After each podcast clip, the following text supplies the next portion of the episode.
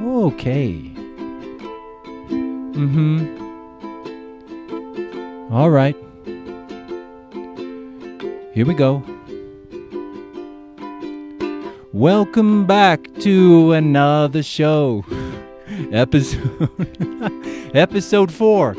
Turn out the lights, shut the door. It's Felix, and now coming to you from our place in the mountains of Peru. Yeah, yeah. All right. We might as well just keep rolling. I'll let you get situated, Felix. Places, people, places. wow, this is a whole new experience. Yeah, we both have headphones now, so where you can hear our voices as they would sound on the recording. It's much more immersive this way. I like it. Me too. Yeah, I feel like we're in a bubble. Yeah. And like you said, maybe we should just, even when we're not recording, just put headphones on and speak into the mic so that we're really immersed. Because now it's like you're speaking straight into my brain rather than air getting in the way, you know? I'm trying not to laugh really hard. Because it feels like that. You're getting in my head, man. Oh, man. no, I, it, it'd be good for us to do that outside of this because then we would get really used to talking into the mic. Yeah, because it's it's the benefit of because the good thing about speaking on the phone is it just goes straight into your ear, and so it's you like when I'm on the phone, it's easier for me to really pay attention, but it's also difficult because the person's not right there, so there's no nonverbal cues. So this is the best of both worlds. Well, it's really helpful for my ADD, uh, especially because there's always things happening in the yard and people walking by. I'm like, oh, Dogs running you. around. Yeah. There's a car. Yeah, now the, uh, the apocalypse can happen and we won't even notice. We'll just We keep wouldn't hear anything. Yeah. Yeah. We'll finish the podcast and it'll be an empty desert out there, and we'll have to. Oh man, that would be a really cool name for a podcast. Empt- podcast at the end of the world. oh yeah, It feels like the end of the world. a apocalypse ap- apoca podcast. Apoca podcast. Nice. Apocalyptic cast. Uh, how are you today, Mr. Felix? great. We had a great morning. We did. What did we do? We uh, well, there's a project here in our community. So here, where we are in Peru, uh, there there are uh, communities of people, small villages up in the mountains and even around us. And a lot of these people uh, have very minimal material wealth. They don't have much at all. And with this pandemic, a lot of them who depended on tourism. So these are people that uh, they organize hikes for tourists and, and mules and carrying bags and uh, tour guides or people in these high mountain communities that actually host uh, hikers. You know, they don't have any income now. I mean, uh, a lot of them have land and small crops and things. So anyway, there's a project here, and basically, uh, one of our friends raised a bunch of money or some money through uh, some kind of crowdfunding campaign, and with the goal to provide uh, food, basically f- food baskets to families in need. And so this is helping 70 different families in these communities. And uh, the goal is, and I think they've achieved it, to raise enough money to supply these food baskets uh, for, I think, the next six months Th- through our winter. through our winter here, which Yeah. is kind of the most difficult time. So it's it's cool, man. It's sometimes I think one of the challenges living here for me is just like sometimes I don't feel like I'm connected to the local community a lot, and and part of that is just due to a huge difference in culture and. Uh, yeah, it's hard to connect with people who have a totally different background and life experience. There's also linguistic differences. So a lot of these people hardly speak Spanish; they speak Quechua. And Uh, even if they do speak Spanish, it's very hard to understand. yeah, totally. Yeah. But they're amazing people. They're beautiful people, and yeah, I'm just happy. I mean, it feels good to just do some. It was basically manual labor. We're weighing out bags of rice and carrots and all that kind of stuff, and It's like the old drug days. yeah, yeah, that's right. We're weighing keys. Just So- kidding. No, it was, it was a really beautiful experience to see, you know, the expat community come together to Yeah. support these other communities, and um, some of them are three plus hours away, like Yeah. by foot. no roads. Yeah. Yeah, these mountains. I mean, I've been on several hikes here where I'll just stumble upon a random village that's way tucked up in a little valley or a mountain that I had no idea existed. And these people, they live there, and, and the kids that are there, a lot of them, they'll walk three hours down the mountain every day to go to school and then walk back. And and their shoes, they wear basically sandals that they make out of recycled tires, you know. And they're just running up and down the mountain like it's nothing. They have amazing lung capacity. It's incredible.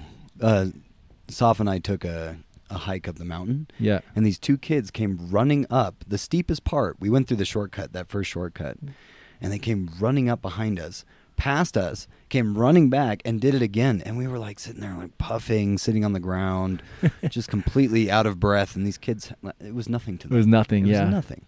Yeah, because we're where we are. I think we're at almost nine thousand feet here, and so um, yeah, you get up there, you're up to 11, 12, 13, 14,000 feet, and Well, even up at Casitawarang, it's about ten thousand feet.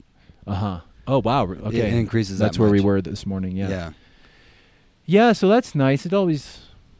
I mean, I just enjoy manual kind of mindless labor. It's, I don't know. It just feels good. Like We didn't stop either. yeah. yeah. I was like, hey, more smoke break? Anybody? No, No. no, no smoke breaks. Okay. No mapacho. no mapacho. Yeah.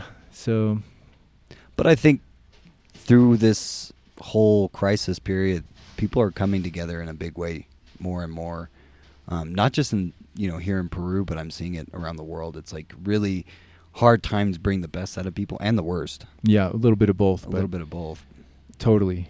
Uh, I'm seeing that here too. I, I see a lot of effort on behalf of the expat community. Most of the people, you know, so foreigners from all over the world live in this area because it's super beautiful.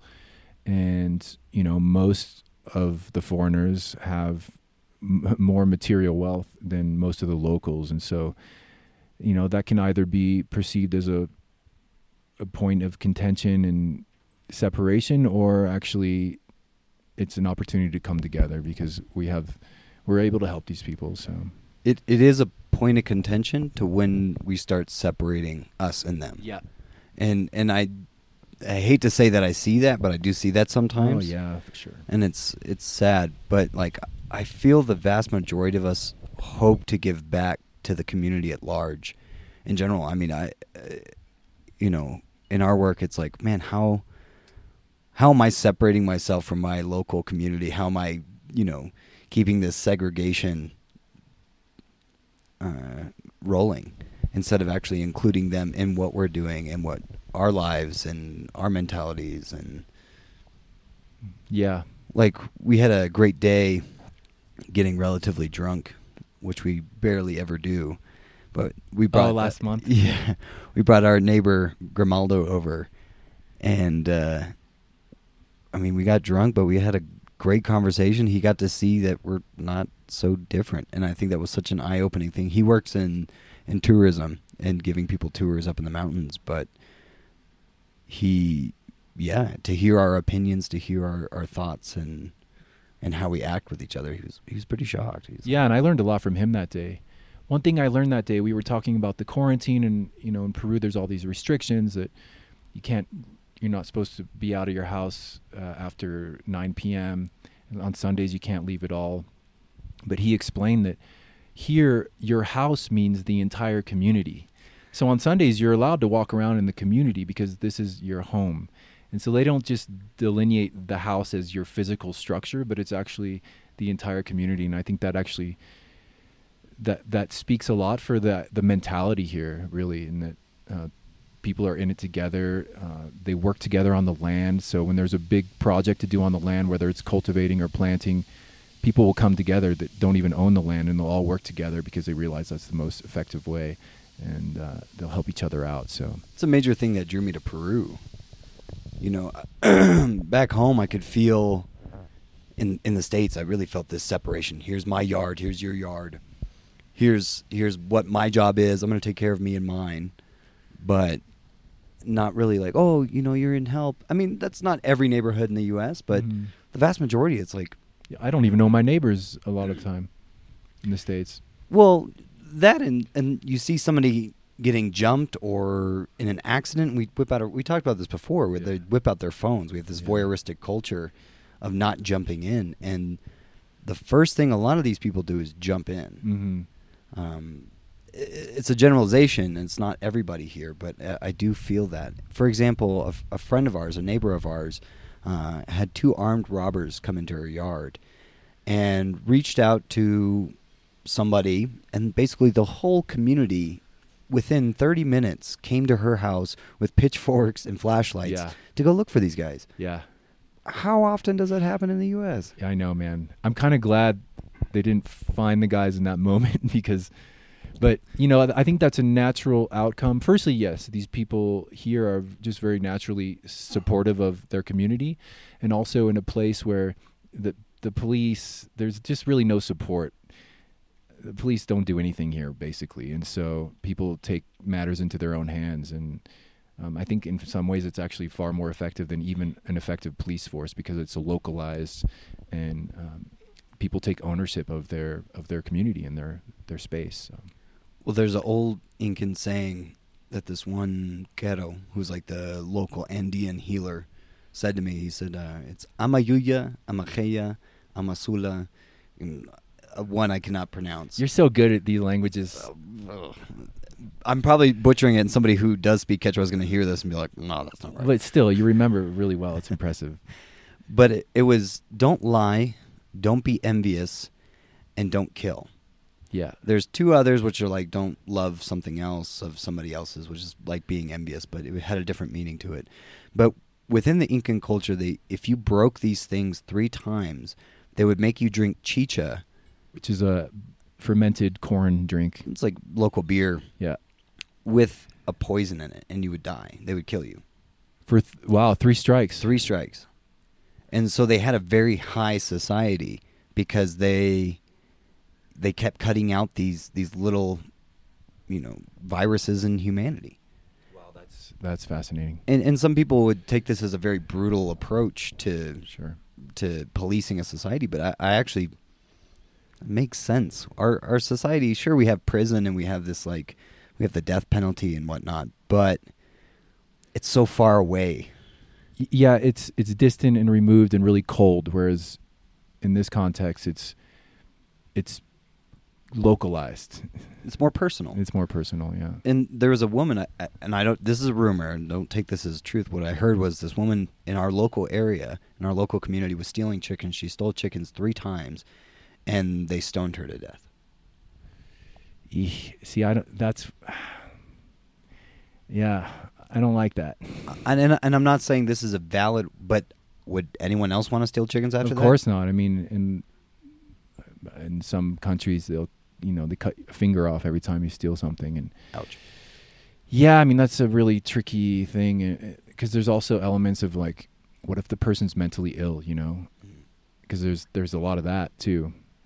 Uh, so I ima- I from what I see from the people here is there's also compassion and forgiveness, and uh, I imagine they're not killing every person who.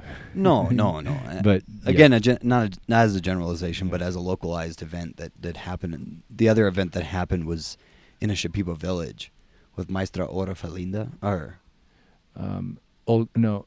Uh, oh Anyway, a big story. Yeah, a maestra and, and a Canadian gentleman who came down and um, shot her. Well, the community had been reaching out to the police, and they there was no response, and they ended up lynching him in the middle of the community. Now, not as not condoning the acts of, of murder, but these are indigenous cultures that know how to police people. And they don't get support from the government here. Period. Not at all. Yeah, that's another complex one because it sounds to me like there was also mental illness involved with that guy, and you know who. I mean, there's so much to it that we don't won't even potentially begin bad to plans, understand. potentially. yeah, he could have been completely delirious and you know in a psychotic episode. You know, so yeah, it is what it is. I hate when people say that, but it is what it is. it is. It is what it is. but within that, I, I'm more pointing at how the people here handle situations of emergency over how we do back home in the Western world, where it's we're always reaching out to an authority figure first before we take act as a community. Totally. And I think it's a natural human tendency to take these matters into community hands if that support isn't available. So we've become so accustomed to having that and depending on that. You know, if you were to strip away government and police completely, there I imagine communities would start to come together and form, you know, community watch and really take care of their own. I, I think it's a natural outcome once people realize that it's in their hands and they, they have they'd have to take responsibility. Well, it ties into this whole movement that's happening currently, which is defund the police. Mm-hmm. I don't know if you've seen that. Yeah, man, I've seen it. Yeah, I'm not going to put my opinion on here as of right now with that, but it's it's I'm just shocked at where the world is turning. yeah.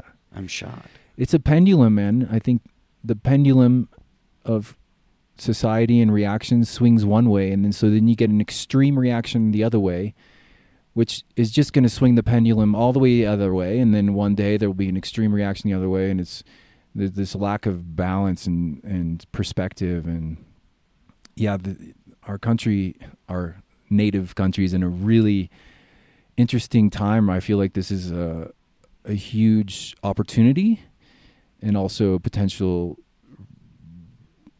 really challenging time now and coming up and which brings me to the elections coming up and i was just listening to a podcast of joe rogan did you listen to the one uh, with uh, jocko Jocko, where they talked about the rock I didn't listen to that part. No, no. so they were talking about the elections and all this stuff, and then they talked about The Rock.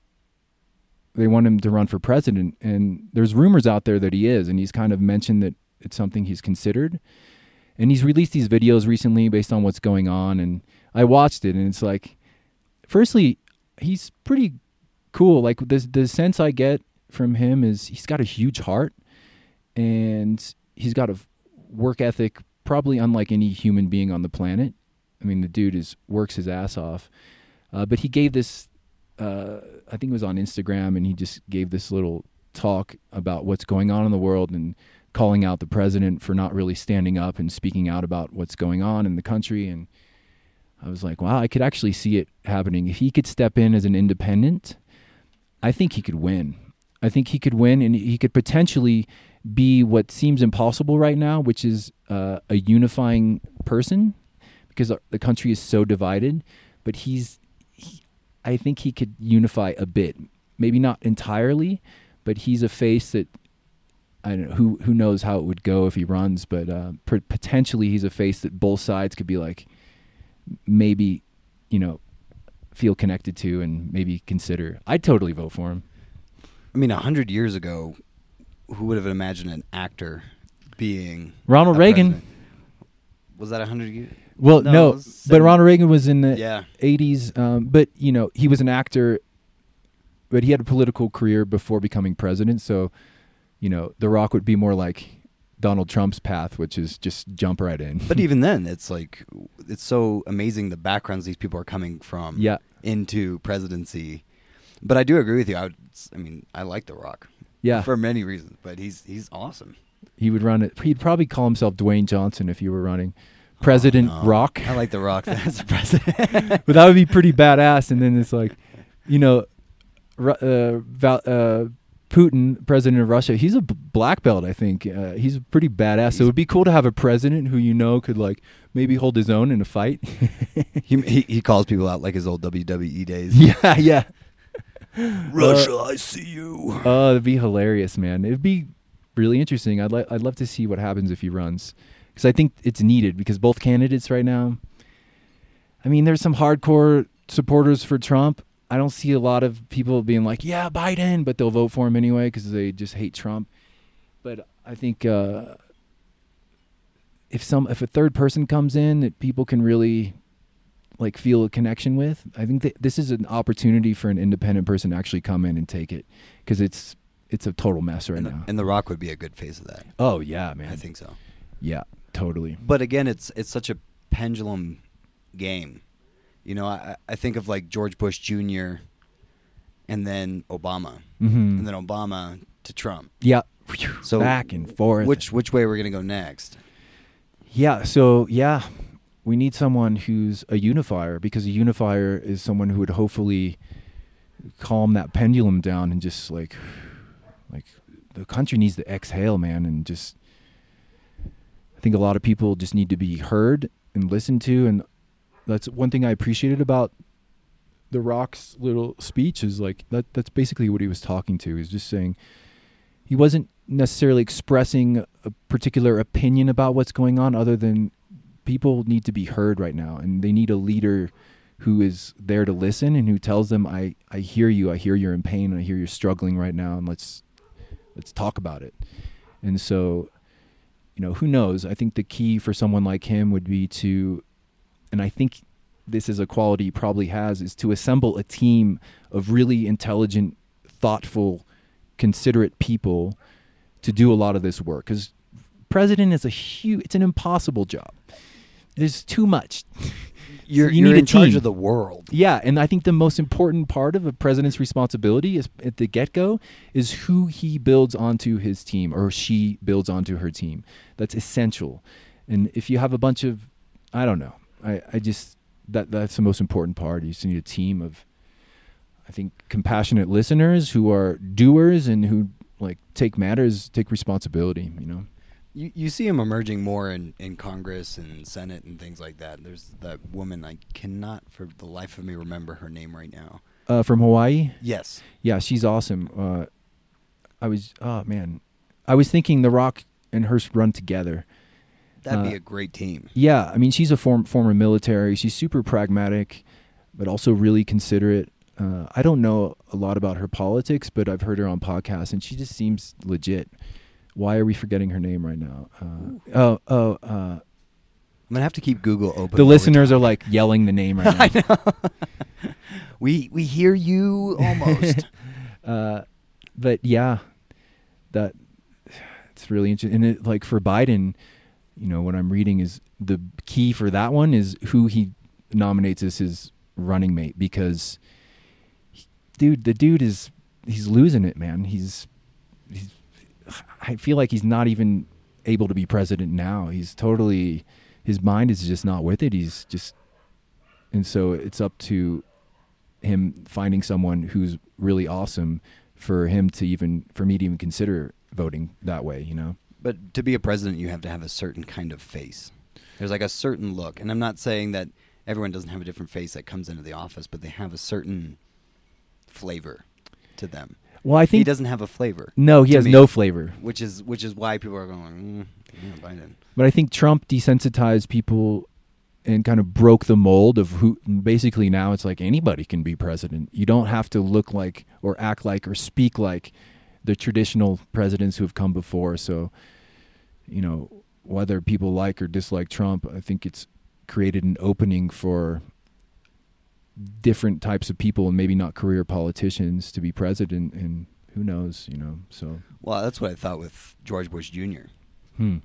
when he came into office. I mean, his persona, his his mask that he presented to the world was that he was an idiot.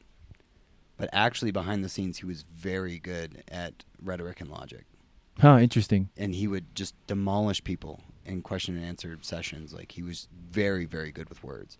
But he acted like the idiot. He acted. you like think he did that on purpose Absolutely why to disarm people.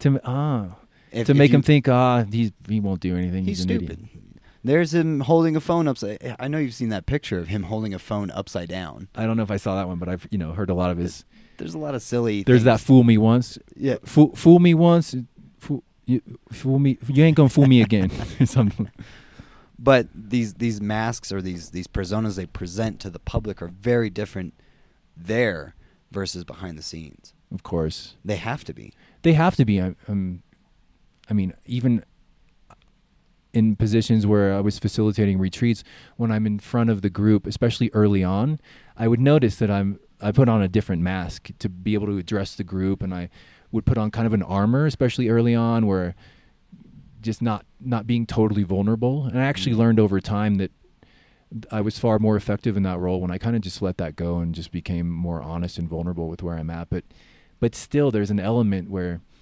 you you you kind of on your toes and you know they have well, a lot of presidents are have to be super careful. They feel like with every word they say I because like that you said a lot of presidents a lot, not all of them now. You know, obviously the mold's been broken, uh, but yeah, yeah, it's an interesting one. I've had, man, I I had a series of ayahuasca ceremonies where I had this this like vision, this story play out multiple times of me running for president through like a YouTube campaign and becoming the president. And uh, at first, I took him really seriously. Alan for president. Yeah.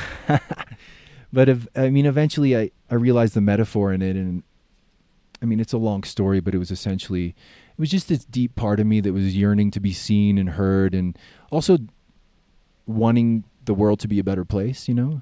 And so ayahuasca can really magnify the mind's ability to weave a story and make it seem really, really real. And I, I think uh, kind of a, a rookie mistake with ayahuasca that I certainly experienced was to to take those ceremonies as actually like a prophecy. Like, oh, so that I'm going to be the president one day, ayahuasca told me. Whereas actually I created that story. And, you know, another side of that is through those experiences with medicine, it was, it's showing me what's possible. Is it possible for me to run for president and win? I think anything is possible with a totally focused and a drive beyond what I've probably experienced in my life now. It's, I think anything is possible. So it also just opened me to realize that my potential as a human being and every human being's potential. And ayahuasca can really at least for me really help to remove a lot of these self-imposed barriers in my thought structures and thought patterns that I didn't even see were there. And sometimes ayahuasca can just open the curtain for me and, and show me like that's none of that's true. These these these stories these limitations that you impose upon yourself. I think we talked about this in a previous episode. And so just just showing what's possible you know and, yeah Well, yeah, and that's what where people get stuck the most. I would say, and I'm sure it's through your experience as well with facilitation. It's like oftentimes people will go so far into the realm of imagination and these hypothetical situations that they get lost. And this is why it's so important in any psychedelic experience to have some kind of sitter who is experienced with psychedelics because your mind does hit this place of infinity and you can go down infinite rabbit holes about yourself, about the world, about your surroundings. Um, I, I remember one ceremony. It was my first ceremony with a good friend of ours, Todd, and uh, we were sitting in the in, in this little tamba. We were having a little private ceremony, and I drank the medicine, and I look into the middle of the room, eyes open, and there's a woman sitting there. And to me, it was so real. It was so present. It was such a fabrication of this medicine that I was like, I had to ask people. I was like, "Do you guys see? There's a woman in the middle of the room." And come to realize, I drank ayahuasca, and of course, there was no woman in the middle of the room, but there was a presence there, and I believed it. But without guidance or without understanding, I could have believed that was real. It was so real. Like it's like you and I sitting here next to each other, looking at each other. It was so real. And so without this there's a grounding element to the the facilitator, hopefully. or this you know the space holder the ayahuasquero Right. your your work too yeah Right. And that's that's absolutely necessary. And you know, I, I really enjoy the works of Terence McKenna and you know, I find them fascinating and wonderful adventures with mm, incredible linguistic skill. But he has an element of pushing everyone into the psychedelic world in such a way that it's almost it's almost like just jump off the cliff.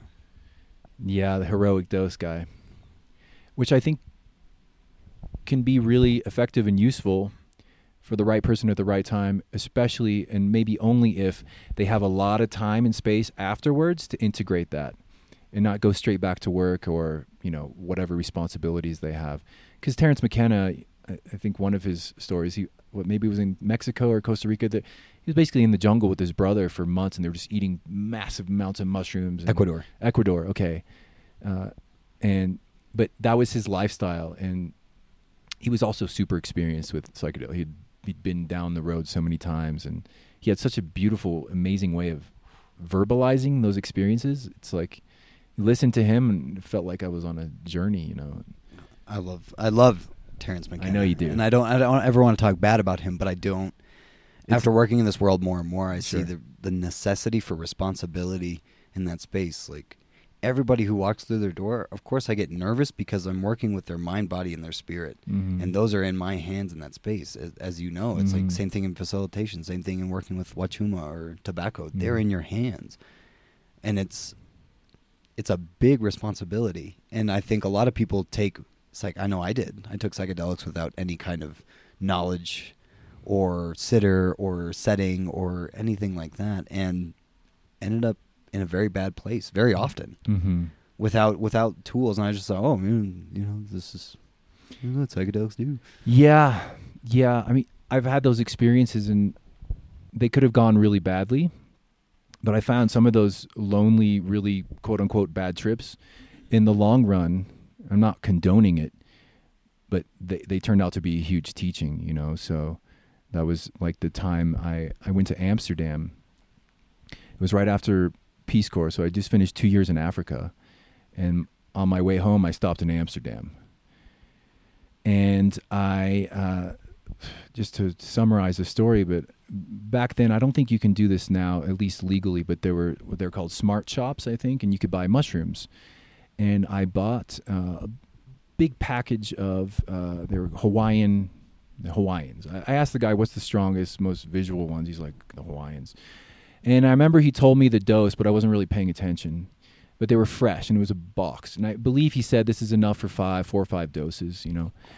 And so I took that box of mushrooms and uh, I went back to my hostel and I sat on the bench outside the hostel and I smoked a spliff and uh, opened the mushroom package and I just ate one, you know, just chewed on it a little bit and uh, maybe ate another one and time passed and the cannabis was pretty strong and time passed and eventually maybe after 20 minutes I looked down and the box was empty. There was maybe one or two little mushrooms left and that led me on one of the most trying and difficult and scary experiences of my life. Uh, basically, I got up from that bench and I started walking. It was late afternoon, and the mushrooms are just kicking in gradually, gradually. Eventually, I noticed I'm walking and it's getting dark, and the cars going by are no longer making sounds. cars were just completely silent. I was like, okay, this is getting strong. And then it was around that point that I just lost awareness of what the hell was going on and who I was. I just remember being next to the canals in Amsterdam. I could have easily fallen in. Who knows? You know, there's all these horror stories about people on psychedelics, and this is the reason I think they banned mushrooms in Amsterdam is because tourists would just get take too much and freak out and do terrible things to themselves. And uh, I just remember that night I was at one point I remember I was walking in this plaza and and there were all these like people standing around drinking and I couldn't get out of the plaza. I was like walking in circles and I couldn't find my way out and I, f- I felt like people were laughing at me and judging me and I didn't know who I was, what had happened. It was total amnesia. It was the scariest thing ever. Eventually I I, I I was on some big road and I sat down on the steps and started puking, puking, puking, puking, and then I I guess I passed out because I woke up and it was dawn, and the effects had pretty much worn off, but I didn't know who I was or where I was. Total erase, and I stood up and I checked and I had my wallet with me and I just started walking, and Amsterdam's a pretty big city, and and I was just walking and walking aimlessly. I didn't know who I was. I didn't know where I was. And I walked for several hours. And eventually, after meandering aimlessly, not knowing anything, I looked up and I noticed the sign of my hostel where I was staying, where the whole journey had started the night before. And as, as soon as I saw that sign, my whole reality came flooding back in. Oh, I'm Alan. I'm in Amsterdam. I ate a bunch of mushrooms yesterday, and oh my gosh, I have I have a flight. I'm flying back to the states in 4 hours. And like everything came back, but in that moment where my reality came back to me, I experienced this deep gratitude for life, for for my family. I called my dad just to tell him I love him. It was just this complete reset. And it was you know, the setting was not the best. The setting could have been potentially really dangerous. I could have been hit by a car. I could have fallen in the canal. Who knows? But something or I don't know what guided me that night and protected me, or maybe I was just lucky. And then something or guided me back to my hostel. I, I looked at a map afterwards, trying to retrace, and there's no way in hell I could have randomly walked back to my hostel. So maybe there was some memory in me that subconscious that knew how to get me back. I don't know. But I just felt so guided and supported by the universe, by life, and just this deep gratitude. And I'd been experiencing, you know, depression as a theme throughout my life. And during Peace Corps, I got super depressed in Africa, and I was still kind of in that. And it just blew it all out of the way. And I just felt like I was reborn that day and I went back to the States with just a new lease on life and a new total appreciation for living because I really felt like I spent that night in a purgatory and and mental hell. It was it was it was it was just dark. It was terrible.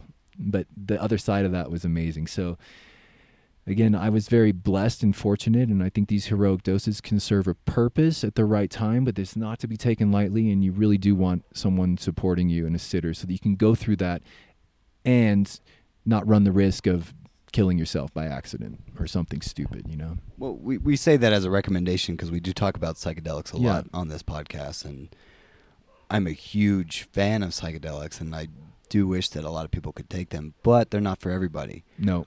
And to be aware as well, there are things that you need to do in preparation for them. Um, but through this process, so you had taken mushrooms sometime before that as well. Yeah, I had probably had mushrooms like a dozen times, especially in in college. You but know? smaller doses, or smaller doses. Like the dose in college was an eighth of an ounce, you know, and which was strong of dried mushrooms. So, um, so I thought I was, you know, I can handle anything. Uh, and also the fact that I would, had combined it with cannabis, I think that's what really threw me off and and put my mind into this paranoid confusion state. I think it, if it had just been the mushrooms, I might have been a little more self aware. Um, but I was alone in this big city at night. I mean, it was pretty freaky, man. Uh, but the other side of it was, yeah, just a much needed reset button. And I, I've had, you know, after that, I had subsequent psilocybin experiences where I was with friends and I had a similar kind of reset. It was really helpful for for depression. But doing it with friends around who are keeping an eye on me, even a sitter, so a friend who doesn't have anything, is really the way to go it's reassuring. it's reassuring and actually from those experiences I, I feel so much growth and learning happened because there was that safety net there and, and so subconsciously i felt safe which allowed me a certain willingness to go deep with the experience so and there's there's so much that can be offered through a mega dose experience. Uh, a lot of people are afraid to go past that boundary, and I understand why. It rips, like you said, it rips things to shreds.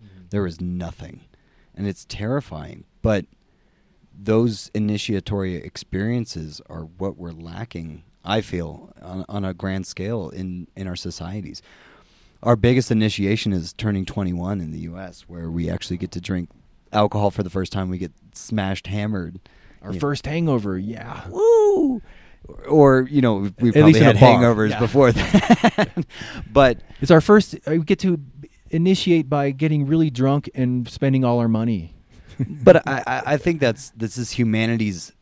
It's reaching for that in its own way without consciously knowing Sure. that. And in some ways, I feel maybe your experience, and I'm not trying to paint over your experience, but that you did the same to yourself without fully knowing that you were doing that. yeah There was some part of you that did, there was there was there was a yearning for something like that yeah and and of course it's terrifying. But these, we have to go to these places of extreme fear and terror to come back and really appreciate what's here. And you shared with me privately before about your iboga experience recently. Mhm. You did an iboga initiation.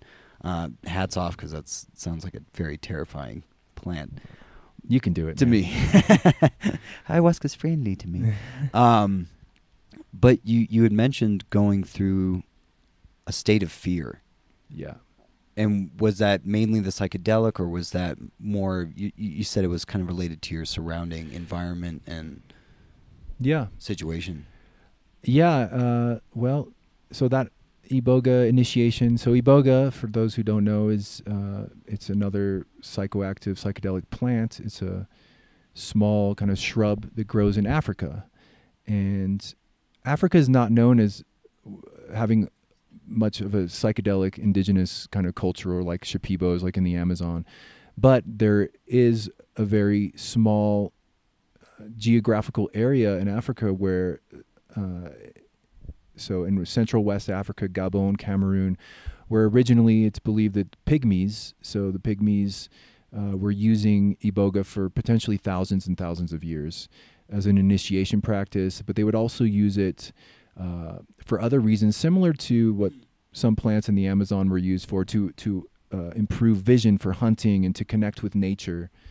But iboga is essentially, in my experience, probably the the strongest and psychedelic I've had in terms of the effect and it's it's hard to describe what it is but what I can share is the impact was I was there in Gabon as the pandemic was going down. So essentially I flew from Peru to Gabon and every time I landed in a country on my journey the country that I just left from should close their borders and shut down flights. So the it's like the the pandemic was chasing me and I arrived in Gabon and they had actually already shut the borders in Ga- Gabon to any foreigners, but I was let in because my host bribed some guards. So I got into Gabon. I didn't know that at the time, but I believe that's what happened. And so there was this whole element of the pandemic happening, and I was eating iboga. So during the initiation, I was there for several weeks. In the week leading up to the big initiation, the big night, which is called the death ceremony, you're eating a spoon of iboga every day, and it was strong, and the it was building up, and basically because of what was happening and all the countries were shutting down, I had a lot of fear activated. Fear of that the world was just falling apart, that I would never get home here to Peru, I would never see my wife again. Uh, a lot of it was just triggering old trauma. So my the big trauma of my life was my mother died when I was four years old, unexpectedly, and it was re-triggering that that trauma of loss and everything's going to shit and I'm eating iboga while that's happening. And we decided to go through with the initiation anyway. But uh, yes, it was a journey through fear, and I experienced. You know, I remember a conversation I had with someone before this whole thing, before going to Africa. We were talking about fear, and I said, you know, I don't feel like I don't really have any fear anymore. I'm not afraid of dying, uh, you know, and that was all bullshit because uh, I was, I was basically shitting my pants. I was so scared. I was crying uh, based on what was going on and trauma being activated. And I took a journey through fear, and uh, I think I'm glad I did it. it's, it's taken me a couple months to actually land from that experience. And it's a whole nother story how I actually got back to Peru in the midst of everything being shut down. We'll get into that. yeah, man, it was a crazy, crazy journey. Uh, but what I can say is that I mean, two things that I learned. I mean, two key things is a, all of my fears are fabricated by my mind, it's just stories that I believed in, and the other thing is about faith, and my journey coming back here was a test of faith, and I learned that the more I trust and just really set my intention on something, that doors that I never saw thought possible opened, and so all these doors for me getting back here like some miracle happened and I, my friends are still actually stranded there in gabon so they haven't been able to leave. And uh, yeah it's it's hard to describe that experience. It's just i have a lot of huge respect for all plant medicines and iboga to me of everything i've done i think people everybody's different in their energetic makeup and they connect with different plant medicines. You know everyone has a lot of people have their one you know ayahuasca for you and for me, iboga is the one that challenges me the most. Has challenged me the most, and uh, and I've had you know four experiences with it now, and basically every time it just brought me back to that core wound, that core trauma, of my mother's death, and I learned so much about trauma because of iboga. It actually really showed me very viscerally uh, what trauma is and what it means to have a, a traumatic event locked in the body, and what that event did to my mind in terms of the programs that created themselves in my subconscious mind that created my entire experience of reality. And that was an ex- experience of of like, basically and I've worked through this a lot but my entire life I didn't know really see this until I started working with plant medicines but I was afraid to connect deeply with people because deep down I was afraid I would lose them and so I spent most of my adult life living in a city for a couple years and then moving on creating relationships and then just walking away from them before they could really get close never letting anyone in close into my life and plant medicines and iboga to a really strong degree showed me the impact of that trauma and uh, and also gave me a pathway through it. Um, so a huge respect. I love it. I have two questions for you. Yeah. Uh, the first, so you you said you were taking a spoon a day. What what is a spoon a day for like a dose for an average person? You know, it depends. It depends on the batch of wood. So iboga is a wood. You're basically eating the bark of the root. Uh, for me, and it's also accumulate. It builds up. So you know, with like alcohol, the more people drink, the more they need. With iboga, and I think this is true for a lot of plant medicines, the more you have, the less you need to really feel the effect. So, a spoon when it was strong for me, it, it I could consider it a full dose in, in, a way. Not in a like I was still present with the spoon. I'm able to function. I can, you know, I could I could do work if I needed to. But if I sit down and meditate with it, and it just depends on the spoon, it can take me places. It just when it's when it's nice, it brings this very calm and peaceful presence, a presence that I can only touch when I really meditate and just sit and breathe. Iboga can really bring that, uh, but but there's a fine line between that and then when it starts to bring stuff up. And for me, Iboga like all plant medicines in their own way, shine a light on all the stuff that I don't want to look at and all the stuff I want to push away, what we call shadow material. So for me, particularly this last time, it was shining a light on all the fear in my body and, and this trauma and how that played out and how that caused me to react to what was going on in the world. And my immediate reaction was, I'm never going to see my friends and family again, and I might die. I mean, there was so much. This where we the compound where we were doing the iboga happened to be across the street from the president of Gabon's house. And so there's this constant flow of military, heavily armed military guys and tanks rolling by. When I first got there, I didn't know that that was normal. So the pandemic's going down. I'm eating spoon of iboga. I'm super sensitive. I'm seeing tanks and armed machine guns. And my mind starts to weave a story that this is the end of the world and um, and governments are calling upon the military to crush the population. They're going to take over, and everything's going to shit, and we're going to die. Just like crazy. not everybody was having that. That's where my mind went. So it really shined a light on where the mind goes, especially in moments when it's stressed. And some people in stress, they're able to thrive. They're able to see solutions and stay calm and grounded and just, you know, present with it and then particularly traumatized minds can really get activated and they can basically go into a delusional state of trauma. That's what trauma does you know when you talk about PTSD you know the stereotypical you know story of like soldiers they'll they'll hear a car backfire and they'll that it'll activate that trauma and they'll you know really go into it and they're kind of gone. Their mind goes elsewhere and that's you know what I've experienced. And so real firsthand journey through the impacts of trauma and uh, yeah that's kind of the story. No it's great. It points out what we were talking about previously which was the importance of setting setting and sitter. Yeah. Because in that situation whether you i mean you you're a bit more experienced with psychedelics so it's like you know for for someone alone doing that and you you confront those kind of reactions, it's really important to have somebody be like, I feel like it's the end of the world. Yeah, and I had that.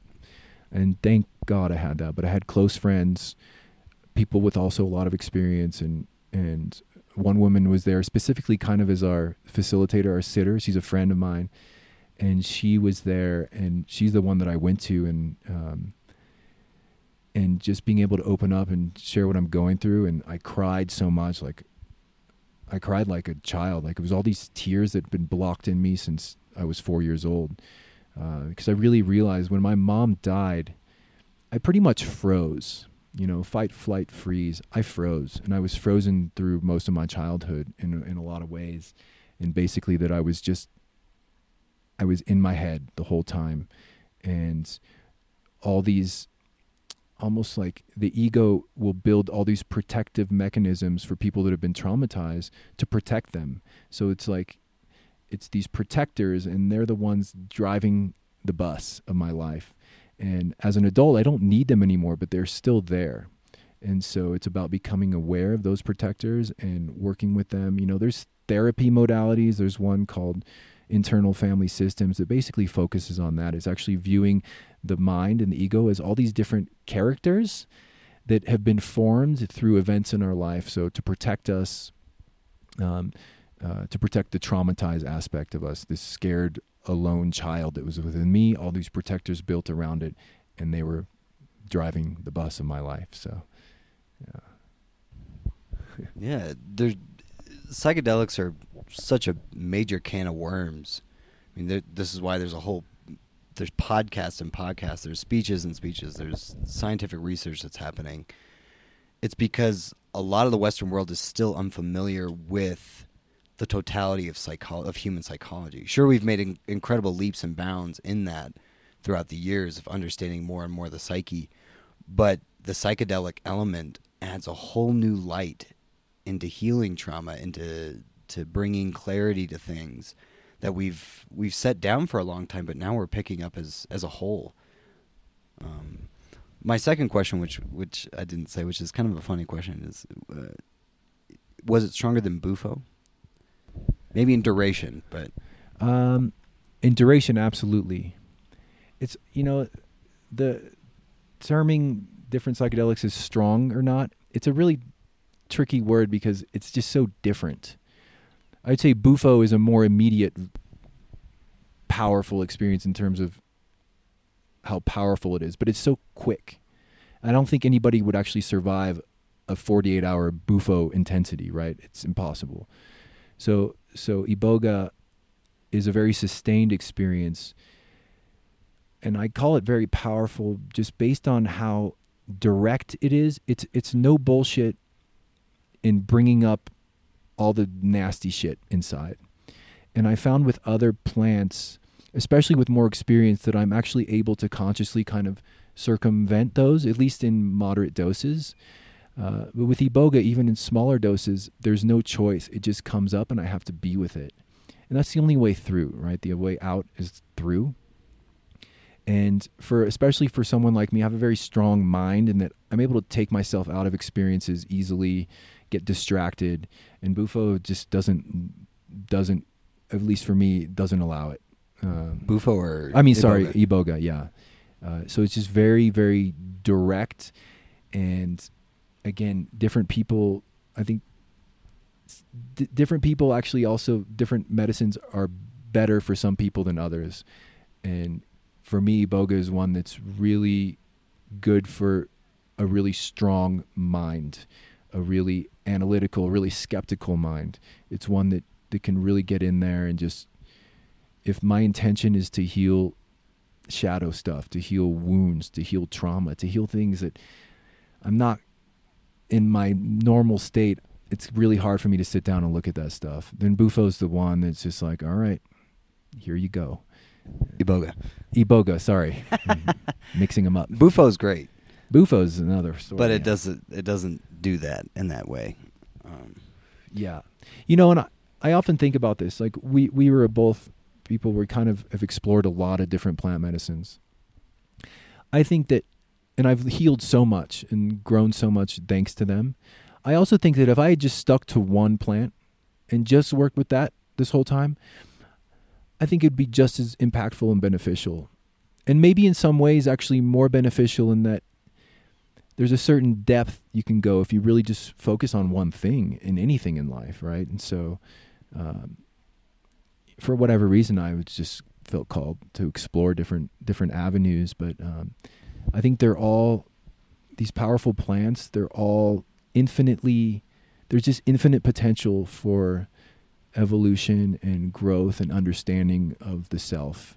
They all offer that. So whether you go you jump from one to the other or do one um, as long as you're doing it in a safe and effective space with really skilled space holders then they're all amazing but they point to the same thing they all point to the same thing Yeah, they're all they're all masters in their Yeah. own in their own right. And I think the reason you mentioned there's so many podcasts and people are talking about it so much, the reason too that we talk about it so much is because it's completely undefinable. And so we really we try th- with so many words to explain and I'm done trying to explain what it's like. What I'm more into talking about is the effects, the ben- the impacts, what it's shown me, what it's taught me.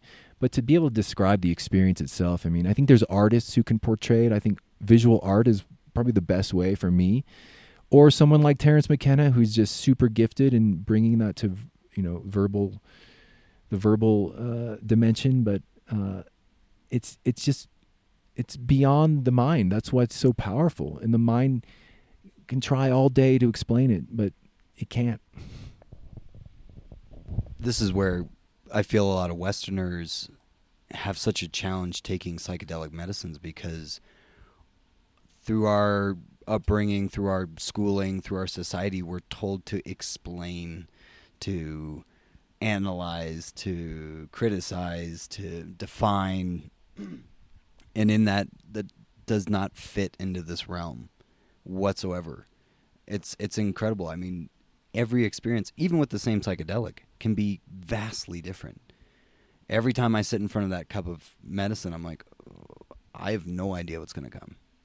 And to some degree, you become better and better at maybe navigating, like you said, those those avenues and where it tries to bring us, and those resistances, and um, open up to it in deeper and deeper ways. But there's still another layer. There's always another layer. Yeah.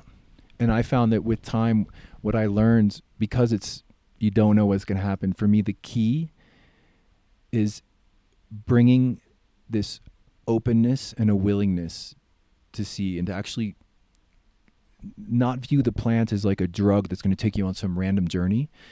But if I truly believe in that it's a teacher and that everything that happens in that experience is an opportunity to learn, then I'm I'm really set up to have a journey that I can stay open to.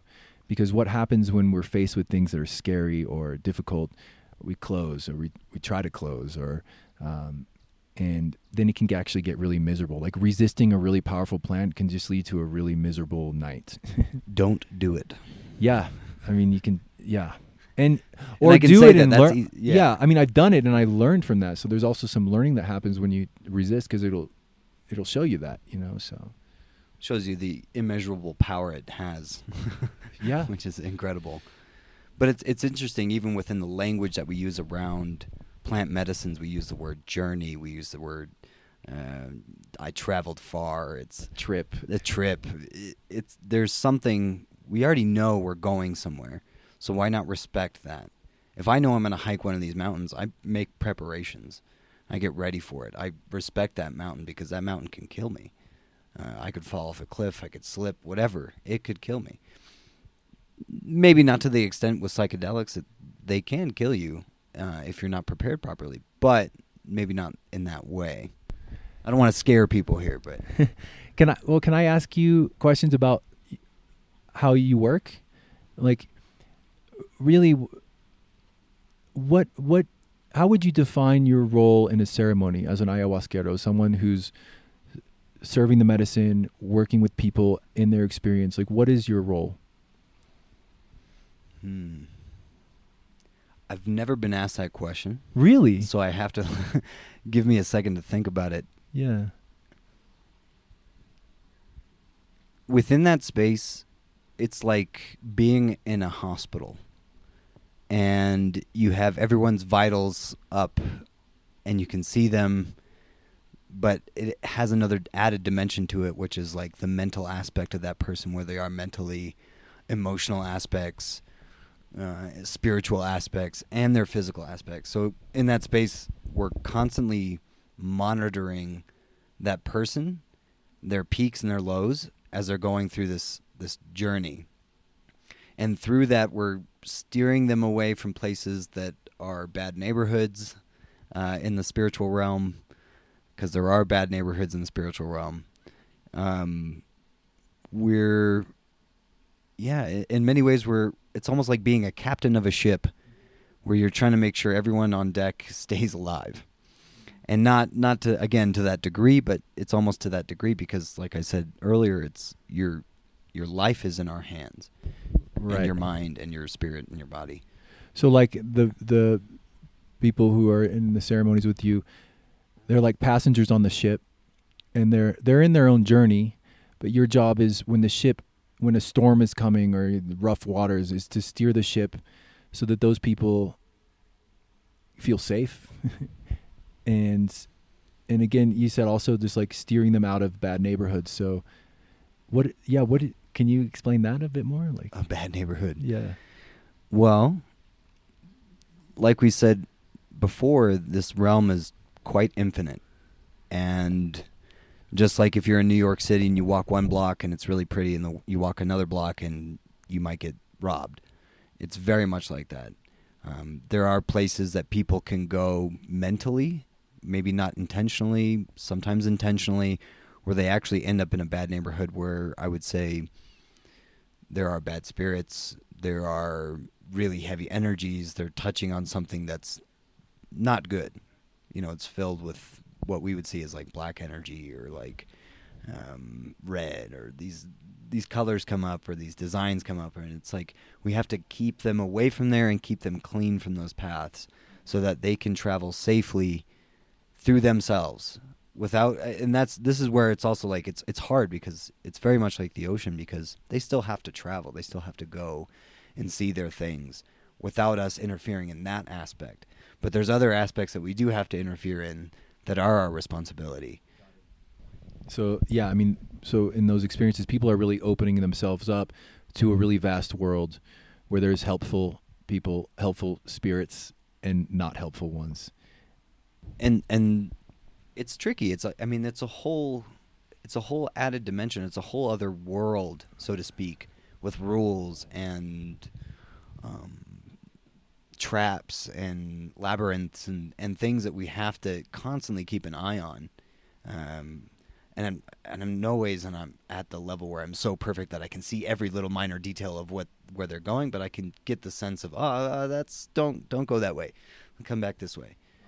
Um, but it's a it's an incredible thing. I mean, there's so much in this world. As many things as there are in this world as we sit in this 3D world, there are there plus some.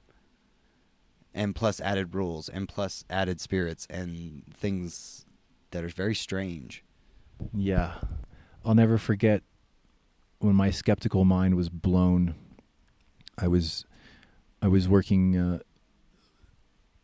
the so at the retreat center we worked at, ceremonies with you know twenty three guests in the ceremony, and a role that you trained me on was working the door.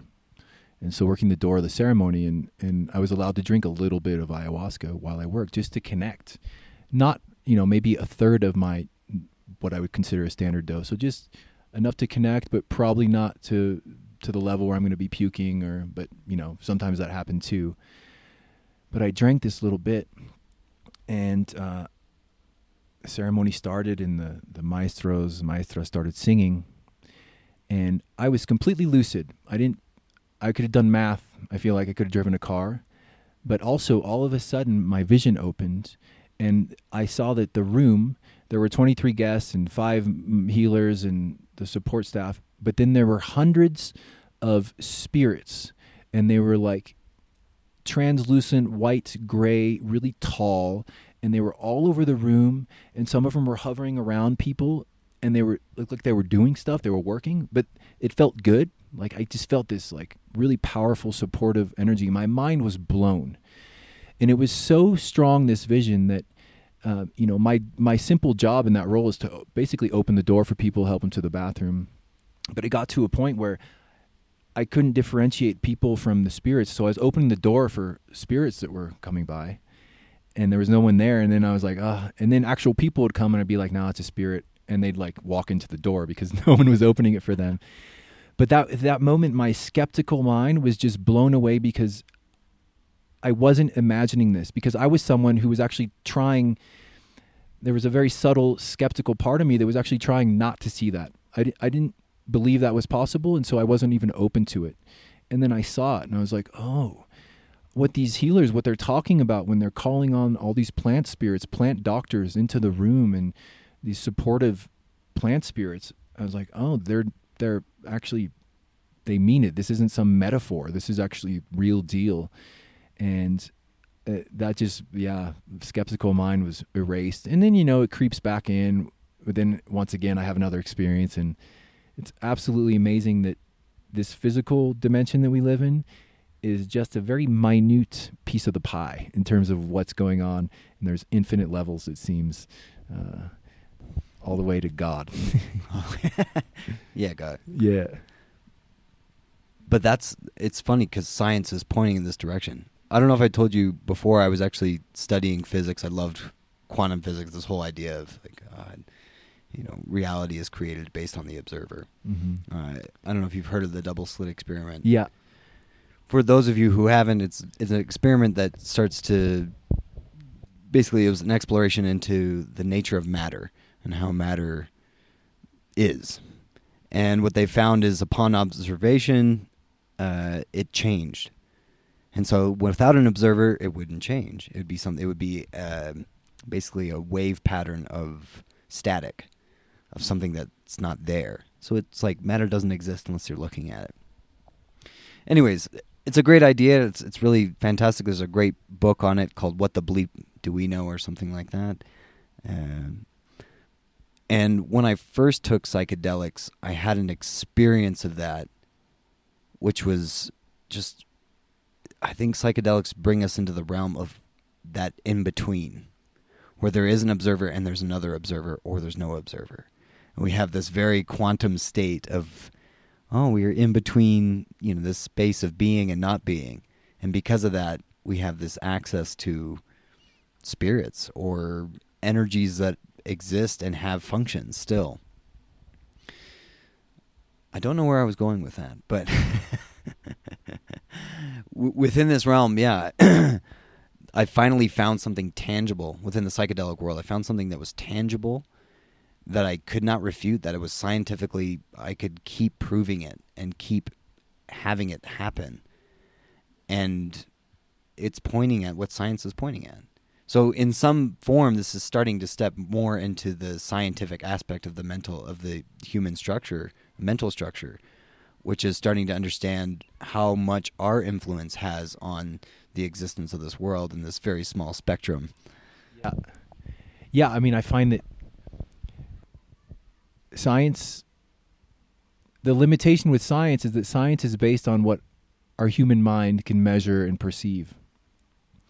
And what psychedelic experiences show me that there's so much that the mind can't measure.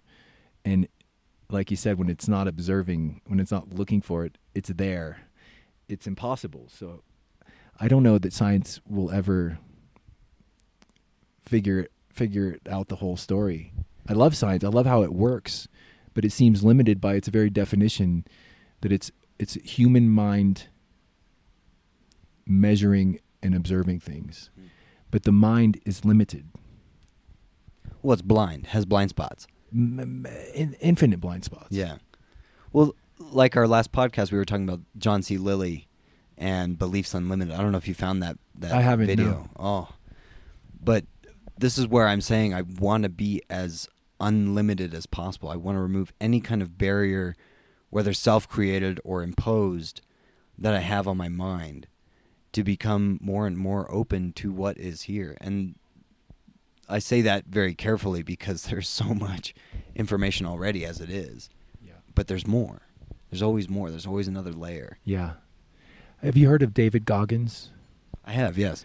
So I'm listening to his audiobook now, and he's someone. He's it's fascinating because he's someone who, without using psychedelics, he's basically through physical exertion explored the illusory limitations of his mind.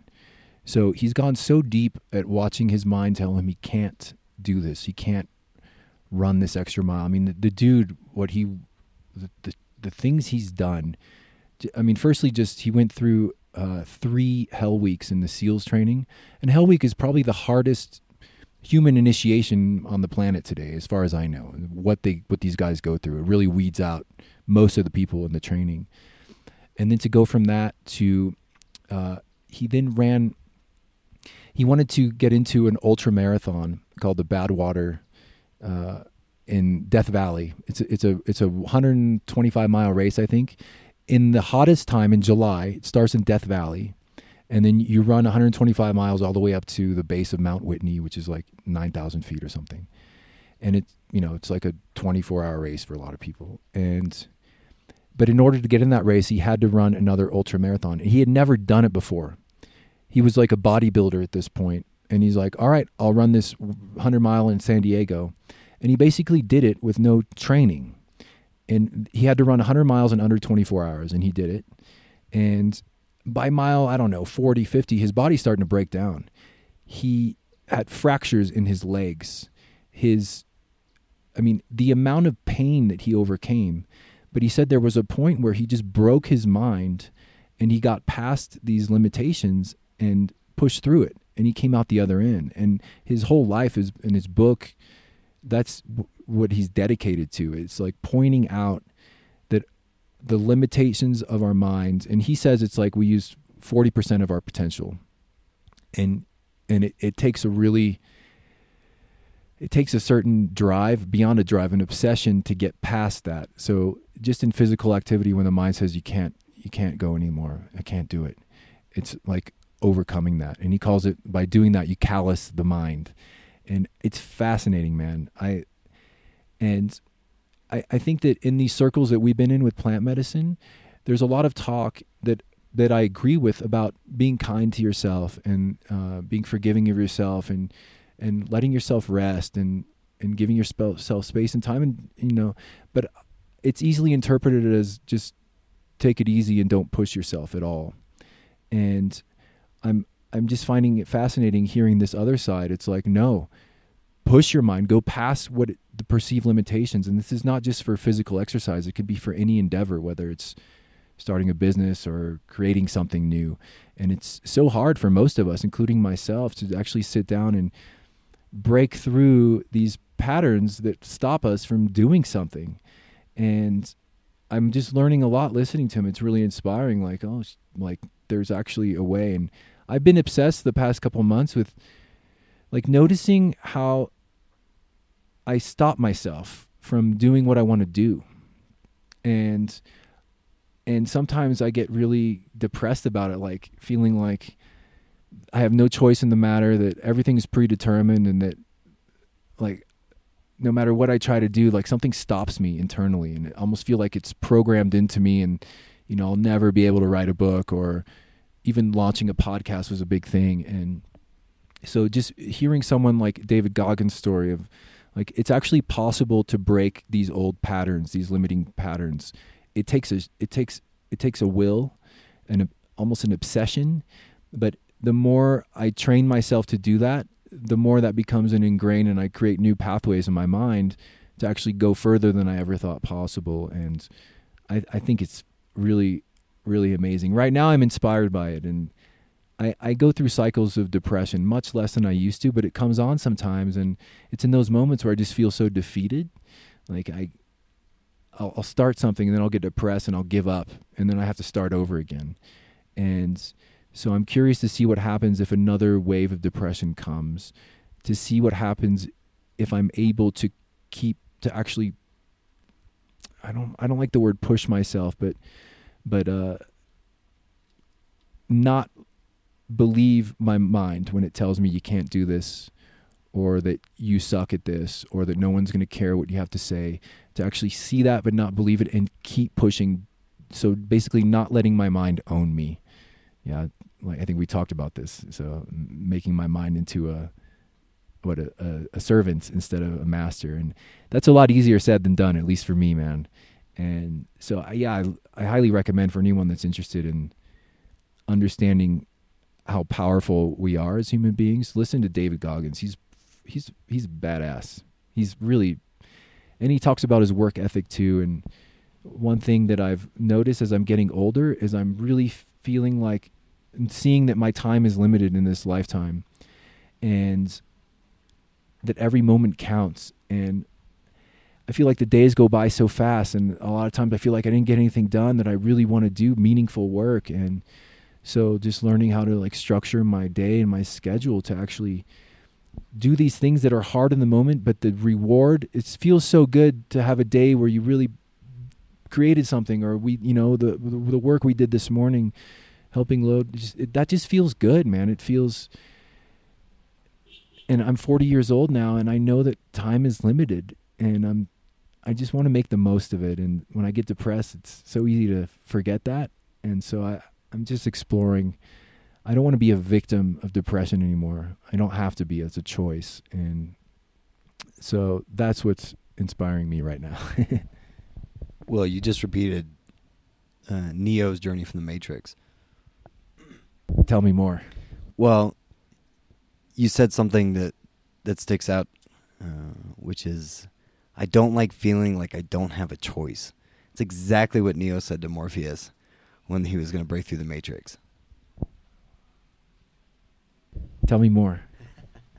I love that movie, but I love hearing you talk about it because you're like a master of that, of the, the just the message in that movie. Well, yeah. I'm trying to remember the whole scene, and I don't, I don't want to repeat the whole scene here, but basically, Neo's meeting Morpheus for the first time, and this Morpheus is this mystical figure that he's heard about. You know, he's the guru, and he meets Morpheus, and he's like, "Morpheus, do you believe in or Neo? Do you believe in fate?" And he goes, "No." Neo says, "No." Morpheus says, "Why?" He says, I don't like feeling like I'm not in control, that I don't have a choice. Yeah, and that's so. It took me a few times watching that movie to really understand the Oracle and the role and what she was showing, and basically what I got. Correct me if you if I'm wrong, or is that there is no free will if I don't believe. So if I believe that everything is fated, then then everything is fated. Because There's two lines.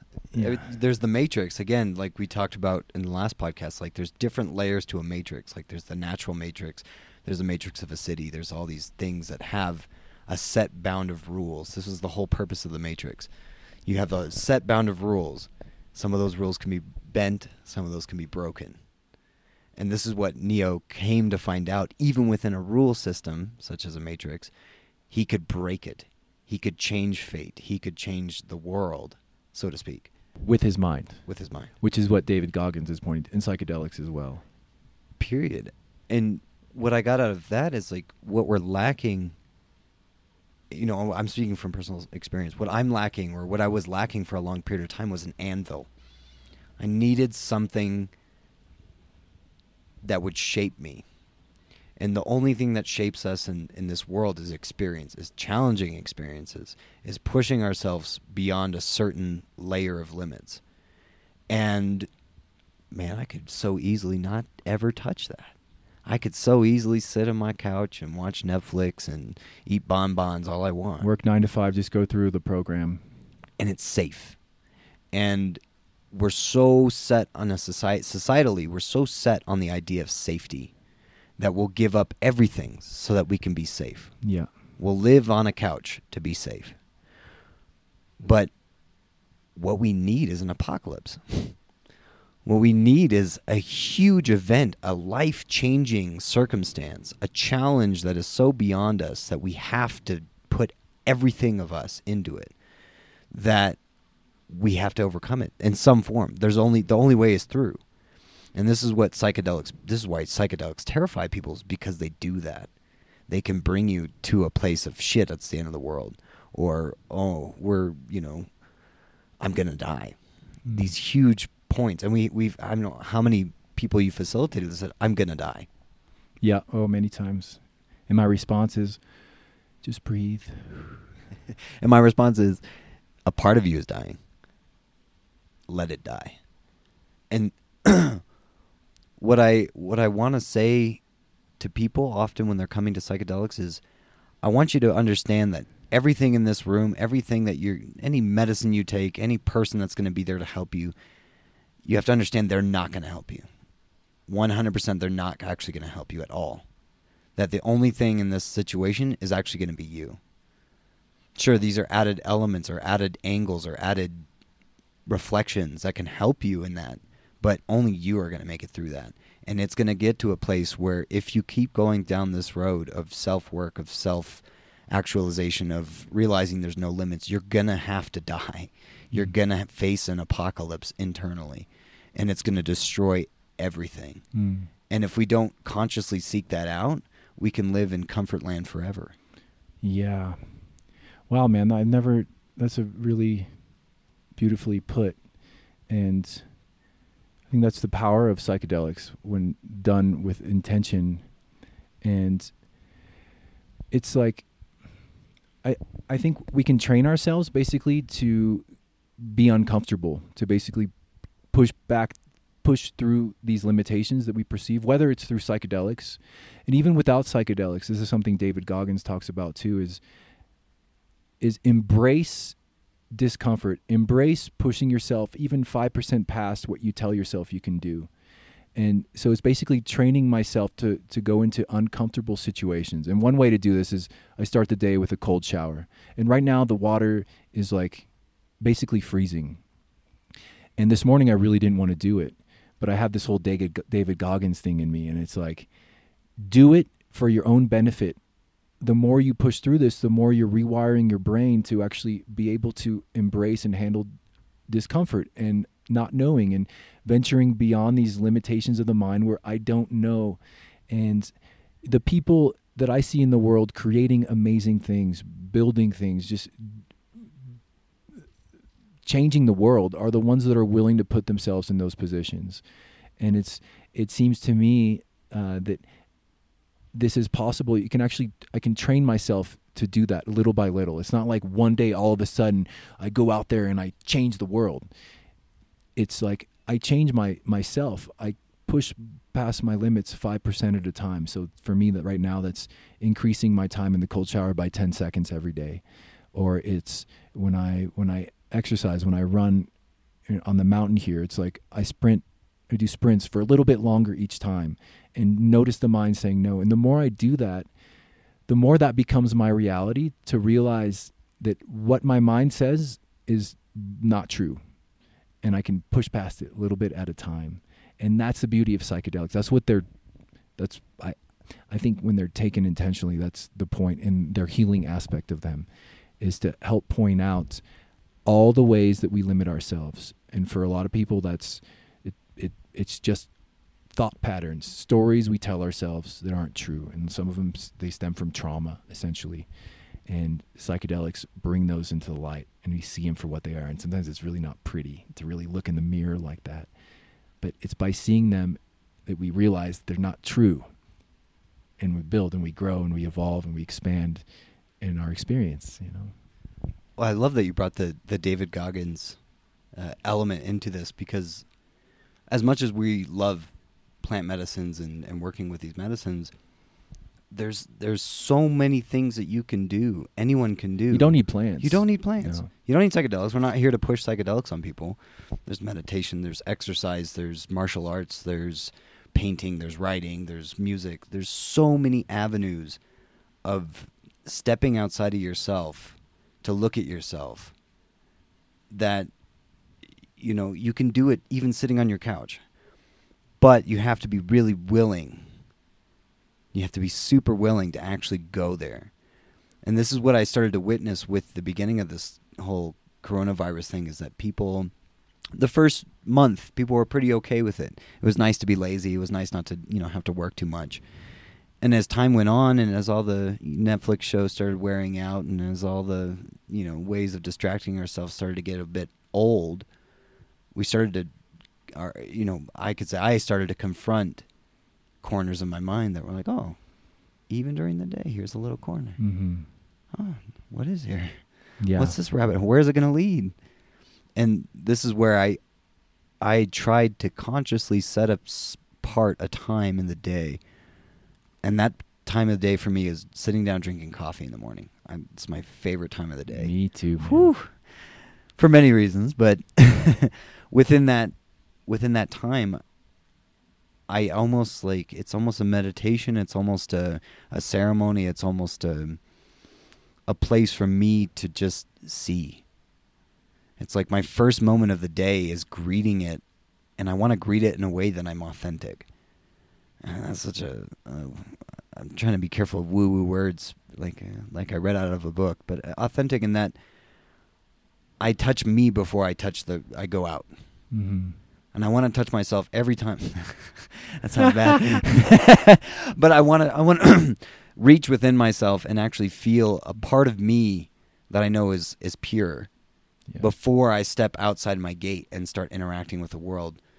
And not for anybody else, not to, to prove something, not to do anything, but just to actually say, oh, there I am. All right, how's it going back there? You know, all right.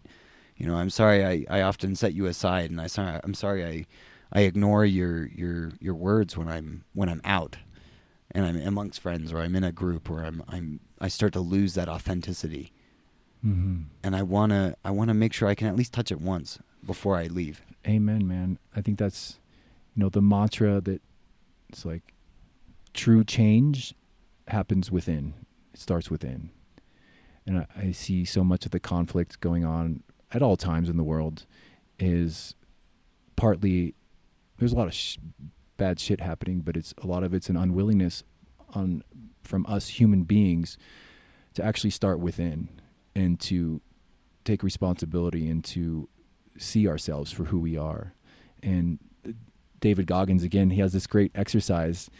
It's called, I think it's just called the mirror exercise. I call it the mirror exercise. But basically, every day, he looks in the mirror and he talks to himself, and he he does several things. So, and he'll write little sticky notes, but he calls out all his bullshit on himself. So all the ways that he feels like he's not actually living to his full potential, he'll set goals for himself, write those on sticky notes, put them on the mirror, and he'll also like give himself props for the things he's done and what he feels good about. But basically, just getting really honest, and it's really interesting to actually look in the mirror and talk to myself. And it's like this whole this whole part of me emerges. That's a really I find a really grounded, uh, intentional part that's like trying to guide me. And when I open space for that, I think we all have that as human beings. Plant medicines can also show us that essential self, that that that that self that's and I've had people ask me like, you know, in ceremony, how do I know, you know, what I'm hearing whether it's true or not, you know, and and what I always say for myself is that if that voice is non-judgmental, first and foremost, it's not judging me or anyone else, and if it feels compassionate, even if it's maybe telling me things that are difficult to hear, but if it's non-judgmental and compassionate and patient, then to me that's a true voice essentially and that's that's a voice that I can listen to. And it takes a certain intention of tuning in like you do in the morning or the mirror exercise or meditating to actually find that voice because that's the one I want to listen to. Not the voice that tells me eh, man you should give up. Don't you don't need to do your practice today. Just go watch a movie like chill. You've done a lot. It's okay. Like that voice oftentimes is just that's the voice that's some some people call it their demons you know? It's like it's the one that's trying to take us off track from from really embracing this life this this really blessed blessed this this valuable experience. Like i i don't know about you but i have moments where i just like i'm like oh my god this is incredible. This life this gift. And it's so easy to forget that and take it all for granted. And then 5 months have gone by and i don't know what the hell happened you know? And so just these acts of remembering, and I love that coffee exercise. I, it's my favorite part of the day too, and and I think the morning, that's the most important time to set the tone. So you set the tone by looking within every morning. That's going to set the tone for your day. You know, uh, just setting the tone or for, for me it's like a cold shower that sets the tone for my day i go straight into discomfort and i push past my mind's limitations that sets the tone for the rest of the day and i right now i'm just trying to keep that going. With also rest days like sundays i'm not going to take a cold shower. I'm just going to chill. Or maybe i will if i feel like it but i'm not going to push myself Yeah, but chilling's great. chilling's important uh, and again david goggins he for all this talk about pushing yourself he's like take a day off rest once a week sleep in like because if we just keep pushing ourselves and eventually for most of us there's this this side that's going to emerge that's just going to want to do the opposite and it's really easy then you just slip into debauchery you know? Yeah, you start self destruction. yeah yeah because we push too hard and a lot of people do that. Athletes you know you look at a lot of athletes once they retire they they get they, there's no more they've lost that that reason that competition and so a lot of them get hooked on other substances or ways to numb themselves gambling all kinds of stuff so. Hmm.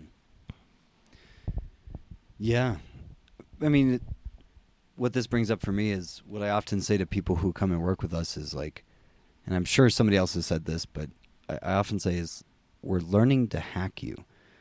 mm, We're learning to hack ourselves, and not. I should never say I'm learning to hack this person, but this person should be learning how to hack themselves. You have to find tips and tricks. You have to find little loopholes. You have to find how your mind works in order for you to actually defeat it. uh-huh We have to. Somebody spoke about this, and I cannot for the life of me remember who it was who said this, but they said we have to learn to stalk ourselves. yeah who said that um, Uh, wasn't it don juan Yeah, Carlos Yeah, Castaneda and yeah. Don Juan, yeah. But we have to learn. We have to follow every one of our footsteps because, man, we're smart.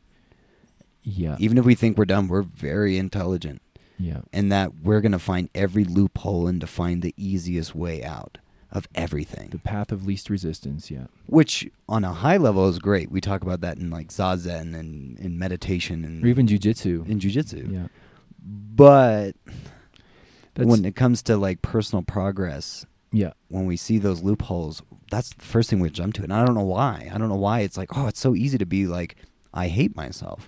Well, in in jujitsu or in martial arts, it's about efficiency, and so the path of least resistance is to not waste energy.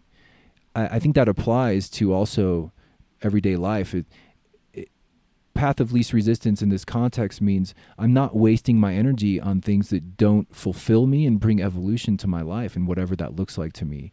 And so, using energy, wasting energy means giving in and just not trying and just whatever people do to avoid facing responsibility and doing things that are uncomfortable that will but that will ultimately bring them fulfillment. So it's it's the same thing. It's actually very efficient to not to to watch the mind like a hawk and not give in to its trying to stop us. Oh, but it's so hard. it is man. It's hard. It's super hard. But this is this is the reason I said that is that's the main thing I hear from people when they start to see you know, and I hear from myself. I, I hear from this inner voice when I start to see these faults or these things that I do know I need to change or I need to to go in a better direction or I know I can do better. The first thing I hear is, "But it's so hard. yeah Oh, it's too hard to work. It's so hard to work on yourself. It's so hard to change your mind." mm-hmm. And yeah, it's the hardest thing to do. But this is evolution. This is the anvil I was talking about earlier. It's like we need we need a level of challenge. But since it's personal work, it's like, oh, but I can leave my room dirty for as long as I need to. I don't really need to worry about the trash or all this shit. I can pick it up later. But you can't. And the longer you wait, the harder it becomes. And this isn't like a, all right, everybody out there, it's time for you to change yourself and Clean be your better. room. Yeah, it's it's more of just an awareness of, even right now, as as we're listening to this podcast or as we're speaking, there's a running set of programs of natural responses of uh, linked thought patterns of linked knowledge of things we've read done seen and i'm speaking for myself. I see it all the time. It's like oh yeah in the matrix you you know. But we have to understand where their limits are. And if we don't play with the boundaries of their limits we stay stu- rooted in this area this little playground or this yard, um, and we never get to see what's beyond that. And Mhm. there's always something more, even internally, even without psychedelics, even without pushing ourselves. If we just played with our mind for hours and hours and hours, we'd actually figure out, whoa, it's a pretty cool thing. Yeah, I mean that's like the story of Buddha, Siddhartha the prince. I mean, it's very symbolic. He's in this palace where everything is comfortable, everything is given to him. He doesn't have to do anything. Just the cushiest life. That sounds pretty dreamy, but he had this calling within that I think pretty much everybody has. Some people, some of us try to silence it or ignore it, but his calling was to leave the palace, go beyond the walls, and see all that was actually going on. And I think that can be symbolic for leaving the confines of the mind and the comfort the comfort zone. And you know, like I said, for me it's it's it's a training. Like I this whole this whole thing about rewiring the brain. I believe it's possible and I've experienced this in myself that that what used to be difficult, which for, for me, for example, it used to be difficult to just clean the dishes right after I eat, you know. I just leave them. It was just difficult. And eventually, a large part because of my wife, she's like super, just wants everything clean all the time. I just got into this habit of like, all right, I'll just, I when I'm done eating, I clean the dishes right away. And at first it was hard, there's resistance, but eventually my brain rewired because now I can't not do that. I can't eat and then go do something else and leave dishes. It's just not possible. Or, or it's possible, but I'll feel, I just won't feel good. And so now it's no longer a burden, it's a habit, it's a routine. And there's all kinds of science around developing habits, but for me it's it's just repetition and I can make a habit and a routine out of going into discomfort and getting past the limitations of my mind w- f- 10 seconds at a time in this in the cold shower you know just that's one way to do it Amor fati. amor fati That's I what I it. had to look up. yeah yeah yeah love fate well, thanks to you, you introduced me to Marcus Aurelius. uh, uh, Alan gifted me a podcast or a, a podcast. he gifted me an iPod uh, back in the days at the temple because I was always borrowing people's phones and musical devices. I, I missed music, and he very kindly gifted me uh, an iPod. But on this iPod, there were some books there, and one of them was the Meditations of Marcus Aurelius and Stoicism. And a large part of Stoicism was amor fati, which is to to love fate or to love what is what is. So I sent him a video before. I don't know if you were able to watch it. I did yeah Uh, he was talking about these things. Oh, you know, you have a terrible thing that happens in your life. Love it. yeah Love it and love it as much as you love the good things. Love the discomfort as much as you love the good things. And I think that's that's a little hack there that you kind of mentioned is yeah, pushing yourself into these places of discomfort and loving it yeah this is for me in jujitsu. It's like, you know, when I roll with people, sometimes I'll I'll give them a position, and I hate that position. I hate when somebody's in this in side body, and I and I'm trying to escape, and I, it's uncomfortable, and their weight's on me, and they're attacking my arms, and but I want to be so relaxed there and so at peace. It doesn't matter if they're trying to submit me. I know I can stay safe. I love it. I love being crushed, even though I hate it. Yeah. So for me, love in that context means accept it, embrace it. This is what is. So I have two choices with what is. I can, I can resist it with all these stories that it shouldn't be this way. I shouldn't be in this position, and I shouldn't be have this guy on side body. I shouldn't be this way. It sucks. Or this is how it is. So no matter what story I tell myself, that's not going to change the situation. So loving what is is accepting it fully and then responding from that situation because this is the gift that life has given me. And a lot of the gifts, they're not pretty, but th- I believe they're all there for a reason and it's to learn and grow and evolve. And this is the school of life. Amen to that. Cool, man. Yeah. Yeah. Well, why is that so hard though? Like why why do we prefer the nice, easy, comfortable palace? And why don't we want to step into something that's grander or greater or more expansive even if it is really ugly? I believe that it's I don't know where it all stemmed from, but I believe that that's just how we're trained as human beings in this day and age is we're taught to go for the path of least resistance and comfort. And I also believe that a lot of the world of of products and businesses and services they're all designed to appeal to that aspect of ourselves for things to be comfortable and easy and to distract So would you say that more? Sorry to interrupt, Yeah. but that more of society's what it sells us is comfort.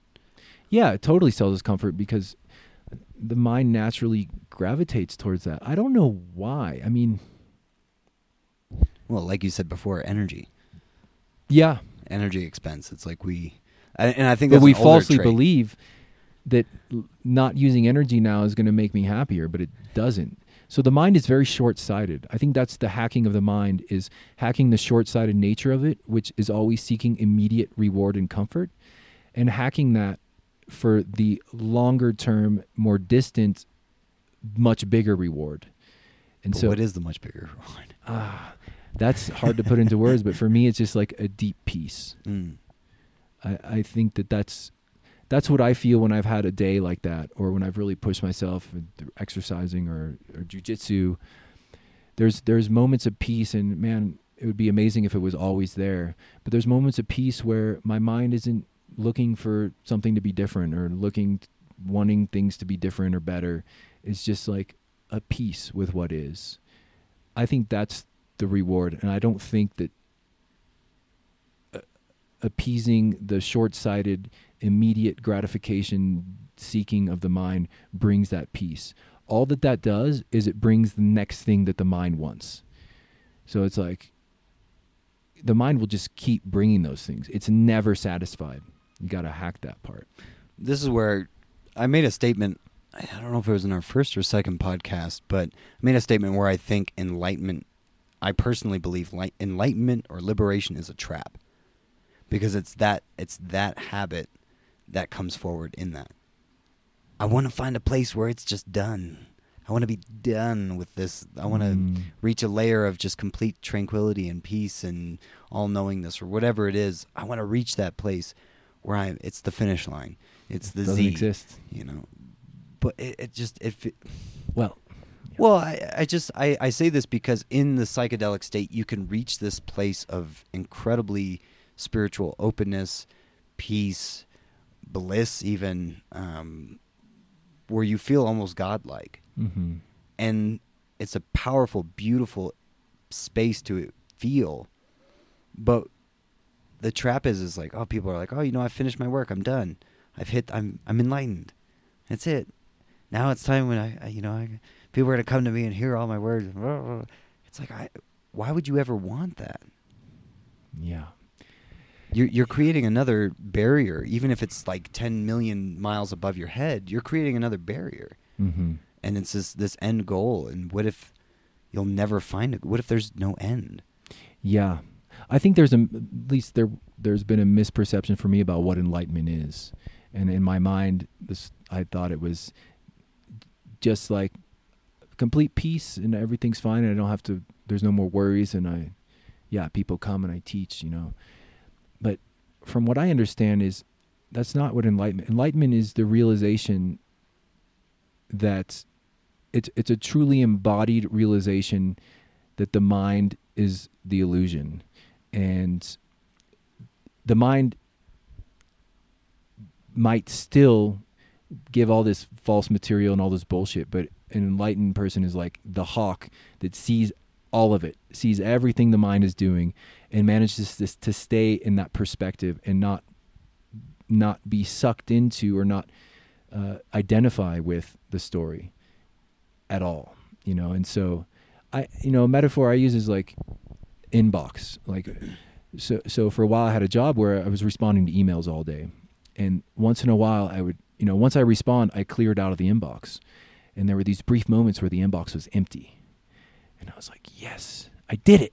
The inbox is empty. Done. And then the next morning i open it up and there's 40 more emails. And so the the inbox is going to keep coming in like and i think that i learned to actually take joy in the process of just responding to the email and sending it knowing that the emails will never stop. It's not about getting to the end of that. It's about taking it as it comes, one email, one moment at a time. You know, so I think that's the point. And, and I don't even I don't know what enlightenment is, but I find that it, there's there's a way to see life, and if I see life as a process, and that's where the gold is, rather than as some outcome that I'm trying to get to where I'll feel better. I feel a lot more peace when I'm just with the process, one moment, each moment at a time, and take it as it comes, and being open. Yeah. Yeah, I, I want to say the same thing. I, I don't know what enlightenment is, and maybe it is the end. But from my small, limited perspective of what I have now and the information I have, I felt personally like, oh, it sounds like you th- think you're there. You think you're done. Like, I don't know. I thought, I thought I could reach this place and be like, oh, I'm done. It's it. That's it. We're at super peace. Like like Neo at the end of the Matrix. Right. But even then, The Matrix had two more movies. More challenges. But uh, I had an image uh, during one of my diets, and uh, I was out in isolation, and it was like seeing my mind as a as like a chessboard, but a bit more intricate. And it's a great game, and I could play the game of the mind as long as I wanted to play that that chessboard. But then once I looked up from the chessboard and looked around the room, I realized I was in a large room and there was more games. There was infinite number of different games to play that I could do with my mind. Ideas that I could play with. Mentalities I could be personas or masks or all these things I could see and be and really get involved in and be very serious and really want to beat this game and really got to be involved there. I was like, wow. So I could I could jump from game board to game board to game board to game board and play infinitely. Then I'm just playing games. Mm. And then I realized there's I could leave the building. Mm. So I left the building. And then there was infinite buildings with infinite games. Mm. And so I'm sure that on another level again, you could step outside of that and there's infinite cities or infinite Mhm. worlds. And it was just like it was seeing almost like the futility of like trying to beat something and finish it. Like why why do you want to be liberated? Are you are you trying to get away from something? Why why do you want to be enlightened? Mm. What what are you trying to what do you think that will achieve? So I I stepped back into the room, stepped back to my board and just sat back down. I was like, okay, well what what does that mean? What does this board mean? And why was I given this one? Why did I start with this one? It's like I'd rather keep enjoying the fruits of existence, of creation, of life around me, of this exploration, than think I've found something. Mm. Anytime I think I know something, I'm fucked. Yeah, that's the thing. Is yeah, I'm fucked. Excuse my language. if you think you're enlightened, then that's not it. so it's this enlightenment as a goal is is it's an impossible goal because it's it's it's it's a state that isn't achievable. It's beyond mind. I love life. I love all these games. But I think it's important to recognize it is a game. It's all I mean if you want to see it that way and I can never say I want to be enlightened because the, the me that's saying I want to be enlightened, that would be the death of that. So we don't want to die. The mind doesn't want to die. So it's an impossible conversation. I mean, I, because you can't define what that is. But I'll be honest, in the desire of this, of a spiritual path in general, we're seeking something. I, I'm seeking something. I keep going to we, but I, I'm seeking something. I'm see. I'm looking for an answer. But I don't even know the question. Mm-hmm. And for some reason, I've been given the idea that enlightenment or liberation or satori, whatever nirvana, these states are what I should be aiming at. Now, it doesn't mean I want to keep aiming for per- perfection within myself, but I don't understand what they are. There's, like you said, there's such a goal. They're, they're so far above our heads that we can't conceptualize them. Yeah. So we're trapping ourselves again. we're playing with the board again. Yeah. Well, I think it's. I just, I just don't want to suffer anymore. I, I want to suffer less. I guess that's my motivation. Right. Is to suffer less and to. Cr- there's something about creating that I don't know that. I I don't know much. I've explored you know Buddhist thought and philosophy and a, a bit and, but I don't know that there's much about just creation. There's something about creating and using that aspect of our of our life and our existence to create to to I think that's the fundamental nature of the universe is this this constant creation. I mean, look at the world, look at life. It's creation and death and creation and death. And right now I'm alive, therefore I'm in a creation phase and eventually I'll die. But right now I want I, I feel I guess that's also my drive is without really thinking about it, there's just a deep calling in me to create, to create something, whether it's a podcast or to write or to, yeah, it's something about creation and and and no longer suffering unnecessarily. Meaning with what the mind does, it's really that's it. and create myself. I don't know. Hmm. I like that. Create myself. Yeah. So, yeah, I, think, I mean, we can. We'll wrap it up. hour and 50 minutes, man. Yeah. Wow. We went deep. That, that was good. At least that was good for me. I enjoyed it. That was awesome. awesome. I forgot. I forgot. we- I was supposed to talk at moments. I was like so ingrained in things. I know, me too. the rabbit holes. oh yes. All right. Well, that's wraps number four. So, thank you, Felix. Thanks, Al. I love it. Yeah, man. See you next time. See you next time on Beyond Words. Beyond Words, episode five. See you then. Four. The- Well, the next one is five. Oh, shit. This is four. This is four. All next right. is five. Four is finished.